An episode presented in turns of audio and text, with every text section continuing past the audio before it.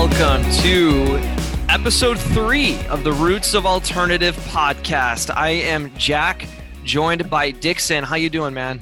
I'm good. How are you? I'm doing fantastic, man. I, I got to say, like, I'm super excited at this point. Like, we're three episodes, well, now starting episode three. So we're three episodes into this. And uh, I, I'm so excited for where we're headed right now. This music for this week, I think, was the best yet. We're slowly getting to the week you were born.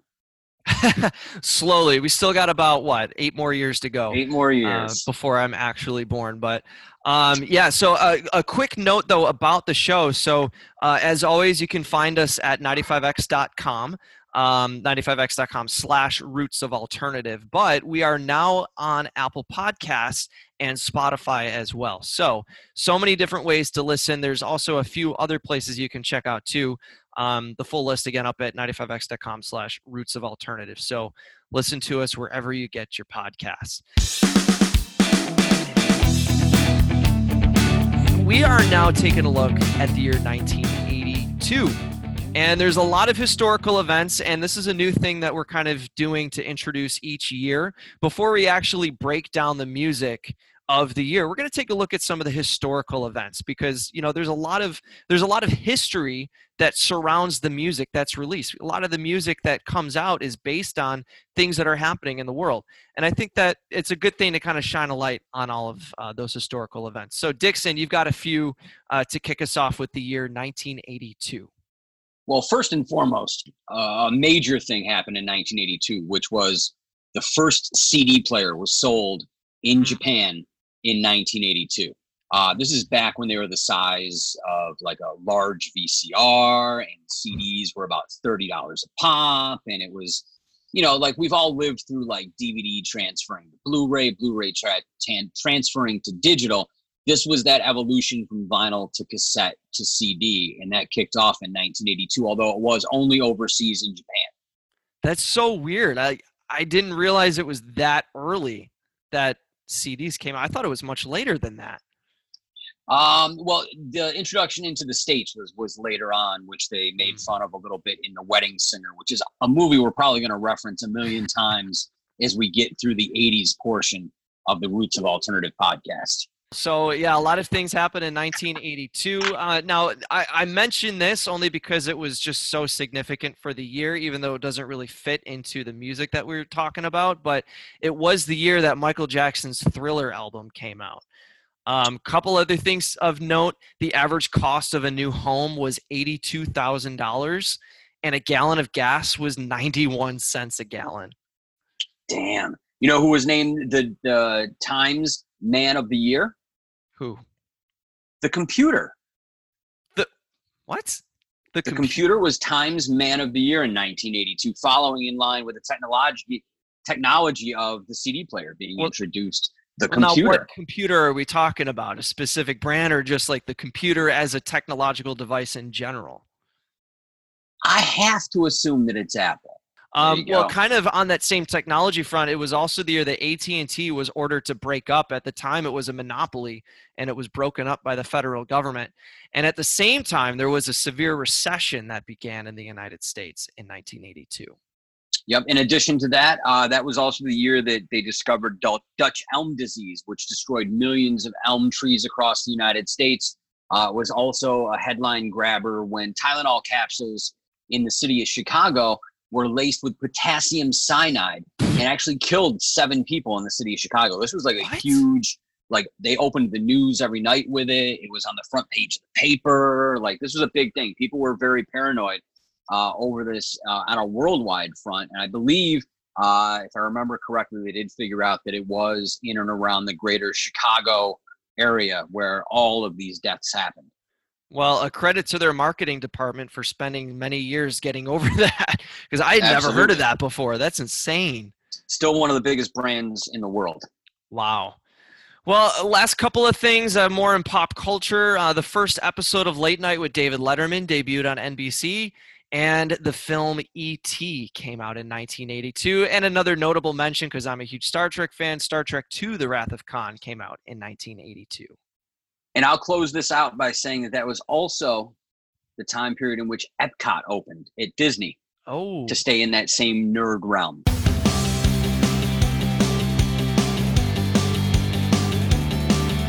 All right, so let's jump into the nitty gritty here. Let's take a look at some of the biggest songs that defined 1982 in the world of alternative music. Now, I want to say right off the bat that there's I, I feel like I'm starting to notice a split in where music is headed throughout the decade of the 1980s because on my favorites list, I wrote down three songs in particular that I felt were a diversion from what the typical 80s sound was. And by typical 80s sound, in my mind, I'm thinking of something along the lines of heavy synthesizer use. Um, that's really the biggest thing that I'm thinking of in that aspect. Um, so, a couple of songs that I loved right off the bat that I felt were that diversion. Um, starting off was a town called Malice by the Jam. That was yeah, Jam was a great band. And that sound that you're describing is technically considered new wave. Oh yeah, okay, okay, okay. Yeah, and how would you describe new wave? New wave is is most certainly rhythmic, uh, using the technology of the time. Uh, a lot of people have said that new wave is to the early and mid 80s what disco was to the mid and late 70s. It was an influx of a new sound based on new things that were happening within um, the, the, music instrument world when it came to synthesizers and things like Moogs and um, samplers and other things that, that had been sort of like not possible due to technology before that. Okay, yeah. So, yeah, so the the introduction of drum machines and different synth sounds that weren't necessarily like what you would find on that organ in your grandma's house, where it was like bossa nova or you know, like tembe or whatever the hell it was. This hmm. was uh, an exploration of new sounds via synthesizers and synthesized drum beats. Yeah, so like the, the, song that I mentioned, obviously not new wave. What I kind of got out of that and why I call it a diversion is a town called Malice by the Jam. Listen to it, you'll notice a lot of like what I describe as slamming beats, very bright drums um, and it just it seemed very different. And another song that I kind of labeled as a diversion from that that was kind of similar uh, to the Jam was "Save It for Later" by the English Beat. That one had a lot yep. of saxophone and bright drums in it, which I had never heard that song before, and I really really loved that there were a, a, lot of horns in the 80s uh, you know like i think some of the bands that really explored those textures were like oingo boingo later in the decade and Obviously, we'll talk about uh, the influx of ska later in this podcast with Madness, who also discovered the use of natural horns. But um, most of the new wave stuff, you're you're getting horn uh, energy. I guess is the best way to put it because it's all synthesized. Uh, so while what you're describing is in some of the new wave, uh, what you're sort of leaning towards is the natural sound of a real instrument over a synthesized sax or uh, different wind or string instrument. So I'm curious as to what you think because all right, so how old were you at this point in 1982? I hope you don't mind us inquiring no, on your age. I was nine. You were nine. nine. Okay, so you were so you were nine years old. Uh, you know, were some of the, these diversion type bands that I'm talking about, like the Jam and the English Beat, were you listening to them or were you listening to more of a new wave? At this point in my life, honestly, I was still listening to mostly Motown records. Uh, I, I, still had a, a, bit of a like funk disco thing happening. This was around the time that I bought my first album on vinyl, which was Mothership Connection by Parliament Funkadelic. Hmm. And that had a, a, huge lasting impact on my life. Uh, just it, it made me appreciate the, the, the, the strange very early uh, as a music listener because at that time Parliament was this this wild funk circus sort of thing. So it opened my eyes to having different influences come into what at the time was sort of a formulaic pop thing. Because Parliament Funkadelic to me was the first like mainstream uh, funk band outside of the disco realm that, truly understood hooks and songwriting and, and uh, they're also uh, one of the most sampled bands from the, the mid to late 80s and early 90s uh, when it comes to uh, like hip hop records, like George Clinton, Parliament Funkadelic, Parliament, a lot of those bass lines that were originally by Bootsy Collins have been uh, sampled numerous times over the course of the early days of hip hop. There's several noteworthy songs too that kind of defined the year and also kind of defined the decade. Um, you know, what would you say are some of those based on our list? What would be the first one in your mind that would define 1982? See, there's a lot of them because there's a. This was for me like the first time that there were like six tunes that I think all could be the song of 1982. But if we're talking like lasting impressions and influence, I'm going to start with the Combat Rock album from The Clash featuring Joe, Joe Strummer, one of the most influential songwriters and musicians of all time. Uh, the album went double platinum. It had two number one singles on it with Rock the Casbah and Should I Stay or Should I Go, both of which belong in the top five uh, for this entire year, in my opinion. And it's also the last Clash album that featured the original classic lineup. Now, a big part of this podcast is the fact that like I, I'm clueless on a lot of this this more classic music. I'm not going to say older, more classic music. Um, and the whole point is, you know, you being my teacher along the way. And I, I have to say that, like, the should I stay or should I go and Rock the Casbah in particular, I'm really not huge fans of those songs, but I do see the historical significance in them and how big they are, and I recognize how big those songs are. Well, there certainly wouldn't be a Green Day today if there wasn't a Clash back in the day. And I know that a lot of people attribute Green Day's core sound to a band called Stiff Little Fingers, and I totally wholeheartedly agree with that. But Stiff Little Fingers would not have come to be if not for the foundation the Clash and the Jam and some of these early bands that weren't classified as punk rock early on, but were looked upon as punk rock icons in later years. So, in speaking of roots of alternative music, those so you would say that those bands really kind of started forming like the Green Days of the world and and uh, those those types of other bands. hundred percent off of the back of one Joe Strummer. Wow, wow, that that's really interesting. So maybe I really shouldn't have uh I, maybe I shouldn't hate it. well, I, I but, did but, say I hate but it. I also know you well enough to know that you're not a big punk rock fan. That is true. Yeah, I mean, like again, like I, I appreciate all music, and I, I will never say that I hate a particular genre. But you know, if I were to say that punk isn't exactly you know on the top of my list, but like I'll listen No. to it, and, and I recognize you know I recognize it. Well, just the Um, fact that you went to meet Blink 182 with me and didn't really seem all that phased by it. well, when I explained to you who Matt Skiba was, okay, you I do remember. completely and, totally had no idea who Alkaline Trio is. And I only mention that because I'm going to bring up Alkaline Trio later with another song that's on this list. Um, but no, I mean, it, it- it's one of those things, man. Like you grew up in a different time with a different set of formative years than anybody else. And uh, it was the early days of your formative years that were a, kind of a void for punk rock music because at that point it had morphed from punk into pop punk. So what you thought of punk music was sort of like a third generation of it. well, with bands like Blink and the All American Rejects lean more pop than punk, but Mhm. still have their roots going all the way back to the mighty Joe Strummer. Yeah, yeah, that, that's that's a good point. Now, I, I will say when it comes to Blink, uh, I do remember, and I'm gonna have a lot of fun when we get to the '90s because I do remember several uh, Friday night roller skating rink PTO nights where we would constantly request all the small things, and that was like the biggest jam of the '90s at those PTO funded uh, roller skating rink party nights, and uh, those were a lot of fun. So of course I knew who Blink 182 was, but uh, you know, you're always teaching me stuff, Dixon. I try. So, So- what else was on what else was on your list that, that you wanted to bring up? How about something that you genuinely really loved other than the jam from 1982?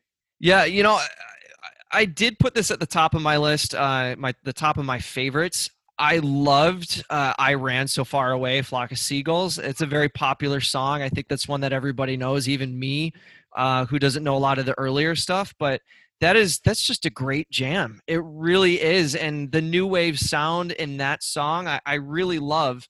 Um, and I think that that is one of those songs that definitely not only defined 1982 but the whole decade.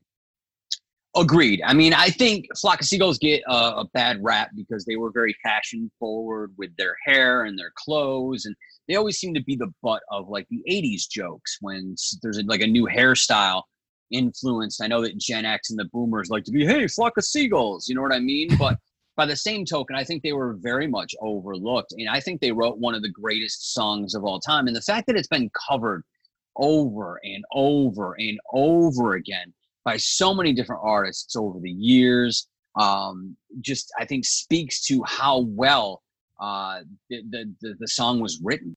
I mean, if we're talking, I mean, if we're going to jump into this, there there's a whole handful of songs uh, that belong right at the top of the list, including uh, "Modern English." I melt with you, another song you'll hear in a million commercials, a million covers done of it. Uh, Psychedelic Furs, "Love My Way." was one of the biggest songs of 1982, being featured in a lot of movies. Uh, and then, of course, you've got Billy Idol with White Wedding, which was, in, mm. in my opinion, probably the defining song of 1982 because that was one of the only songs on this list that got play on radio at multiple formats. You would hear that mm. on the pop station, you would hear it on the rock station, you would hear it on the uh, adult station. It was one of those songs that kind of had its toe dipped into every pond. And I think that's essentially where Billy Idol became Billy Idol, despite his earlier uh, stuff with um, Gen X and having a hit with Dancing with Myself. As far as people in the States go, they really only know Billy Idol and don't know Generation X. And this was sort of like Billy Idol's uh, quinceañera, so to speak. This is when he sort of became the Billy Idol that you know and remember from all of his iconic appearances over time, whether it was in the videos the movies or his pop culture appearances. Yeah, I remember you talking about that last week when we were doing 1981. We talked about Generation X, and I had no idea that Billy Idol basically spawned from that. So, was this kind of the start of his solo career? Uh, in the States, Dancing with Myself, after the first few weeks, was a Billy Idol song. As far as like what the DJs on the radio introduce it as, here's Billy Idol dancing with myself. In the UK, Europe, Australia, New Zealand, other places where that song exploded first, it was definitely Generation X, and then a much slower transition into just saying Billy Idol. And in fact, there's uh, some some places in the UK, obviously, where the band generated from, where they still call uh, Generation X whenever that classic track dance with myself does get played on the radio. Mm. White Wedding is one of those songs that uh, a little side story. So I used to DJ weddings, and I, I had a wedding uh, that one year that uh, the last name of the couple was White, and uh, they did not have that song on their request list, and I, I don't know why they didn't. Uh, maybe it just never thought in their minds, or maybe they thought it was really cliched. So I played that song and I, I, took a risk because it's like you never know if somebody's gonna really love or hate a song and they didn't say one way or another. They said i had free reign to just play songs. So i played white wedding and everyone was like beside themselves like they were so over the moon excited about the fact that i had played white wedding at a literal white wedding. So that was a lot of fun. That that's a good memory i have for that song absolutely my man uh, let's dive into madness, shall we? Because on a previous episode, we talked about a band called the Specials that introduced ska to the mainstream, where Madness, on the other hand, added some pop elements. And then when they released their fourth studio album, The Rise and Fall, this thing charted first week out. It was the band's biggest hit ever on the Billboard Hot 100. They won Best Pop Song in the Novello Awards. Uh, it peaked at number one in the UK and number five in the United States. Uh, again, this one appeared on the rock charts, it appeared on the pop charts. And while it is their only true hit ever, there's a very special place for Madness, inspiring what would be considered the second wave of ska in the United States and inspired all of those ska bands that you probably know like the Mighty Mighty Bosstones or Real Big Fish or the Aquabats or any of the others. This is one of those bands that if they didn't exist, a lot of music that you loved later on wouldn't exist. And Madness is that band. And, and whatever your opinion of ska is. Uh, I remember 1996 rolling around and ska being the biggest thing ever for at least half the year, which to me makes this a, a very important song. And also with Madness, it was, I believe, at least in my opinion, this is where the idea of adding pop elements to underground music truly began, as in reference to pop punk. Because there was a decided amount of punk rock to the Madness Band, in, my opinion, as well. So I think that's a very important record, one that definitely needs to be mentioned.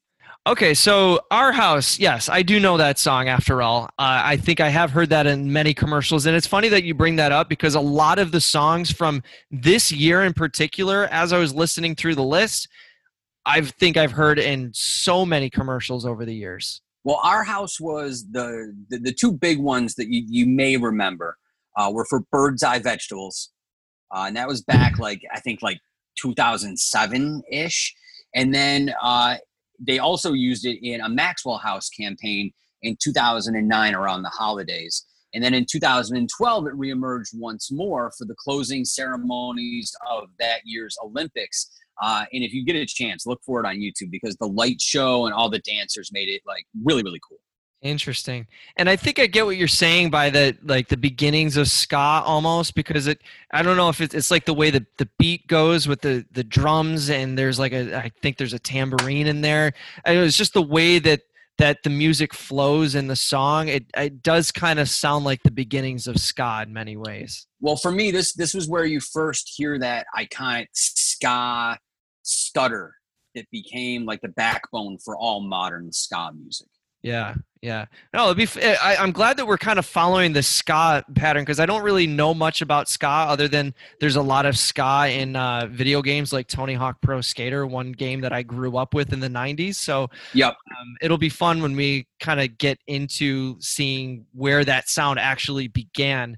Uh, but right now, we're kind of at the uh, the very early beginnings of that. Absolutely. Now, one thing that we should bring up was this is the first real appearance of one of the most legendary alternative bands of all time in 1982, and that's REM. Oh yes. So this was this was the the first official uh, appearance of REM in the mainstream. Their EP Chronic Town was released in August of 1982 on the iconic IRS label, which is where REM's home was for their first bunch of records. Now, while this uh, the the single was called Wolves Lower, which is not one of the best REM tracks. They were still trying to find like their footing with this, and there was some stuff that kind of sounded like Kraftwerk mixed in. I don't know. I'm not a big fan of like the early REM stuff. Like it, it really took all the way up to Green for me to become an REM fan, but I can look back and see how it is they influenced people with a lot of that early stuff that they did, starting with this EP. Uh, and they, I think, were the entire sort of reason that college radio took off the way it did, starting in the southeastern United States, right around their home of Athens, Georgia, and exploded nationwide into a movement that I think is more firmly uh, the background of modern alternative music than what, say, alternative was in the 90s. I can definitely see that. I do. When I think of REM, I think of, uh, like you said, the college rock. Like I, I instantly kind of uh, put them into that category. Um, but I, I, actually, and I don't, I don't know much REM at all. So again, just saying that right there. But the one song by them uh, that was on this list that you didn't mention, I put on my favorites. I absolutely loved "Gardening at Night," and what I loved about it were the bright drums in that song. Very, very, just a bright drum sound. Like it was really hitting it hard. Um, I I felt as though that was in the same diversion category that I had labeled the English beat and the jam. Um, and I just, it felt like it was different from the new wave sound of the 80s. And I really love that song. Well, the, the thing we should mention is that REM is truly an American original. This is a band born and bred in the States where the majority of the stuff that we're talking about came from the UK or Europe. What the new I mean, wave sound came from yeah, Europe? I really? Mean, there, there's some of it here, but like when you're talking about like the Clash, that's the UK. We're talking about modern English, that's the UK. We're talking about the psychedelic furs, the UK. Flock of Seagulls are either from Australia or New Zealand. I can never keep that straight. Madness, Billy Idol, UK bands. So this is the first time we've we've come uh, to the point where I believe the alternative flavor of American music truly came to light with REM. So if American music during this time had a certain sound and it was not the new wave sound, at what point did all of this sound from overseas, from Europe and elsewhere, at what point did that music start to combine with American influence? Do we see You- that in 1980? You'll see it in the next couple of weeks for sure. Okay. You'll definitely see uh, more American bands start to to sort of rise through the ranks, so to speak, and become more of a forefront of the alternative music movement. And I think a lot of that credit is owed to REM, and I think a lot of people will agree with me there. Uh, they were to me that next thing after the Velvet Underground to to really take their point of view and unabashedly record what, what they thought and felt and it connected on a level that i don't think did from an american alternative band between the velvet underground and rem i think they were the, the next step forward. And as we progress through these weeks i think you'll start to see where these building blocks sort of came in as well and where things get bookmarked and uh, kind of how things all sort of interweave. Yeah, I mean, like one thing I noticed right off the bat when I started listening to this playlist of 1982, it felt, and it felt very different from 1980, and it was just two years difference. 1980, in my mind, still felt like it had a lot of carryover from the late 70s. Um, it most certainly did yeah, but like now with 1982, I'm it, it feels like we're turning a corner here. And uh, you know, again, right off the bat with songs like I Ran and I Melt with You by Modern English, White uh, White Wedding, also Duran Duran with Hungry Like the Wolf. It's just all of these Yeah. songs they just seem so different in just 2 years time. It's it's really interesting to see how fast things have started to change. and again, I mentioned this before. Duran Duran, one of my favorite bands of all time, without a shadow of a doubt. Uh, influential in such a way that I, I don't even know how to form words around it. Wow. Um, That's a lot it's coming from you, Dixon. well, it's just that thing where there, there were so many different things that Duran Duran brought to the table at a time uh, when pop music to a degree had become sort of vapid and rock music was sort of losing it, it, its true and proper identity. It, it was just, it had gotten stagnant. And then Duran Duran coming in uh, and really being like that, that pop oriented rock band with real instrumentation, fashion, political stances, the whole nine yards. Like Duran Duran's influence cannot be denied. I think, uh, without a shadow of a doubt, they would be on that Mount Rushmore of influential alternative artists of all time. So, a couple of things I want to bring up because they were big songs at the time, but they were also songs covered by a couple of my favorite bands in the modern era. And I'm not a big cover song guy, but in these two instances, I have to say, I prefer the remade version of them over the original. And the first one we're going to start with is a tune by Romeo Void called Never Say Never that was covered by Queens of the Stone Age. Now, this was a, kind of a, a, a forward thinking song for the time with its sexual lyrics and uh, it, it definitely had a lot of like post punk influences. The guitars were very jagged while the bass line stayed really funky and had this throb to it. There's saxophone through it that obviously in the cover tune became uh, a second guitar track. But Josh Homme took the basis of one of the best written songs of all time and turned it into a stoner desert rock classic that almost has like a disco vibe to it. And while Never Say Never only went to number 12 on the American charts, it was featured in a huge movie called Reckless in 1984 uh, with Daryl Hannah. And it also became a, a, like a, a weird classic rock hit in the early 2000s because it was also featured in Grand Theft Auto Vice City. So that's where a lot of people may know uh, that track from. And the Queens of the Stone Age track, by the way, uh, only comes on the bonus edition of Rated R, their 2000 release. And it was also featured uh, in the movie The Punisher with John Travolta and Thomas Jane. You know what's kind of sad? that you just mentioned uh, Vice City. A lot of these songs I probably would have never heard had I not played that video game. Well, it goes to show you that things really do have a cycle. I mean, it, it was 18 to 20 years, 22 years after its initial release. Uh, and that's kind of the cycle of American pop culture. Uh, and since we're talking about fantastic songs from 1982 that were covered in later days, uh, I would be remiss if we didn't mention Berlin. Uh, and while this wasn't their biggest song, uh, it was a track called The Metro.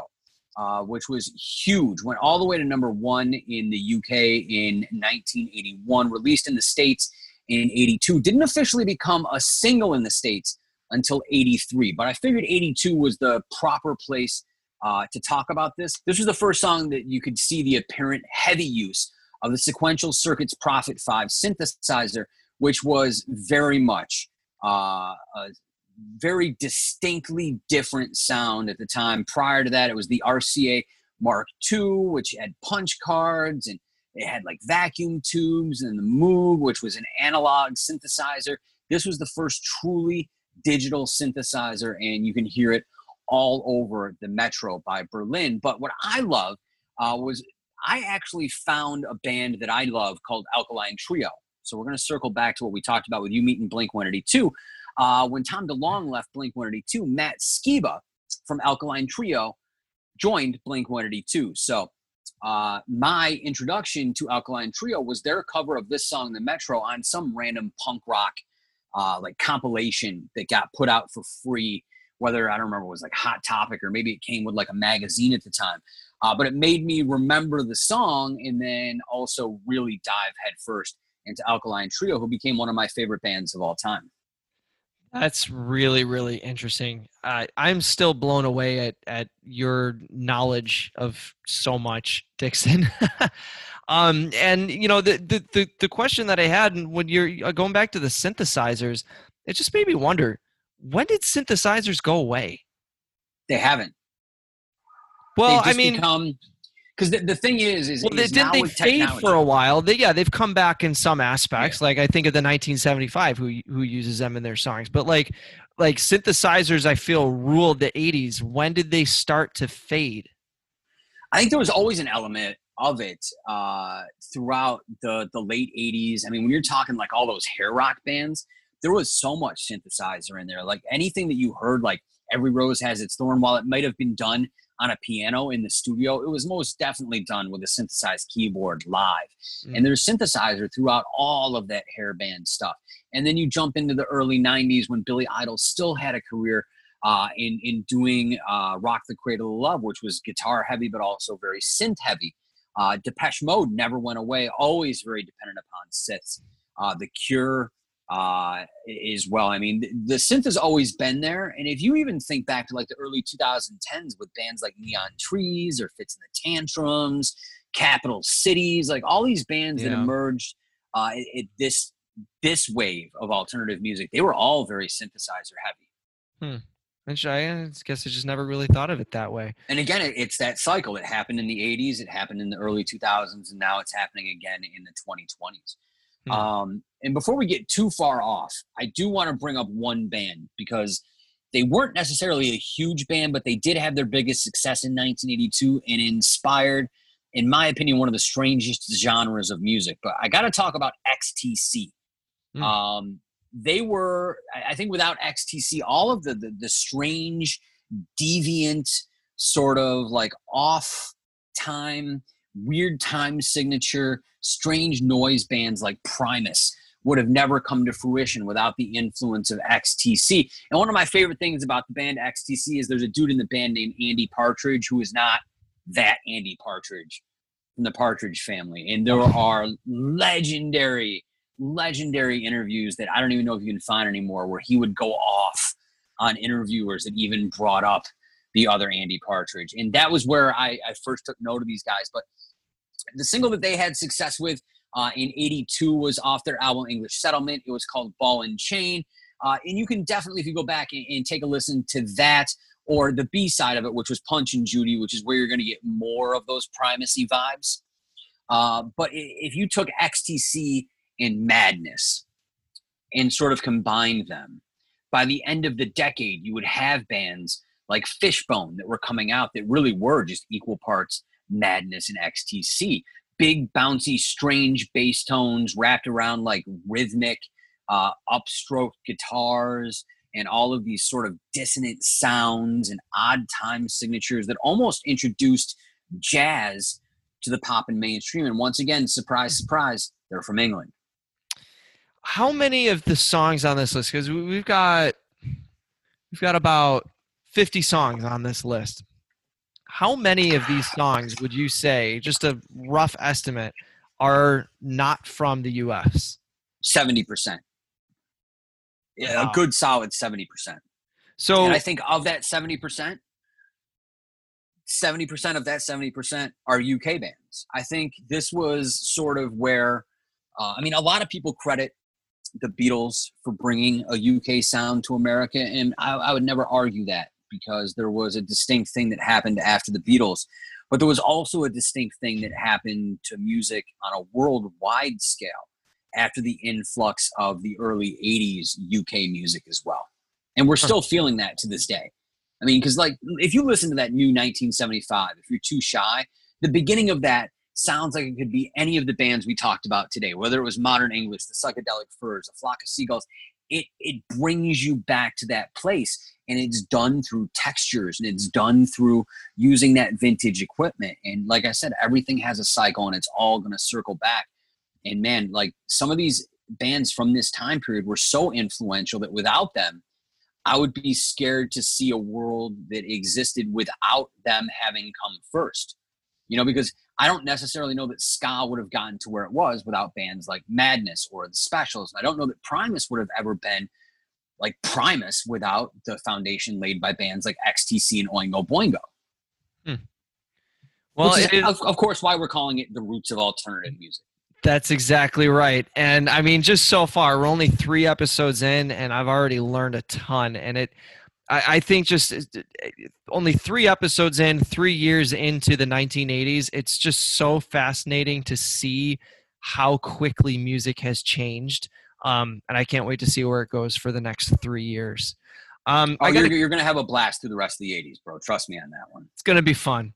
Um, I got a couple more songs that I, I wrote down that uh, that I that I really liked. Um, you mentioned a lot uh, in previous episodes INXS, which I never oh, yeah. really heard a lot by them. I really enjoyed "Don't Change," and I felt like yep.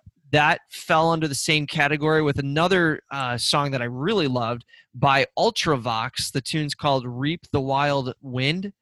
And that song had a lot of uh, like more of the heavy synthesizer new wave type sound bright drums and a very noticeable piano sound um, which i really really loved in those two songs. Absolutely. Now INXS uh, is an australian band considered by many to be the greatest australian band of all time. They have a national holiday there.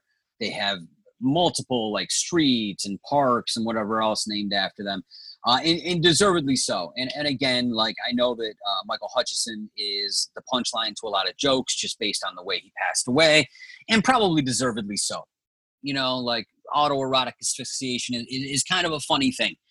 Uh, that I didn't that, know. Like this world famous rock star, you know, like yeah, you know, but it, it is what it is, man. And and when we get into the late '80s, and especially when we get to INXS's album Kick, I will go off because they're another band, much like Duran Duran, that were very, very influential in forming my opinions of pop music throughout the 80s and early 90s.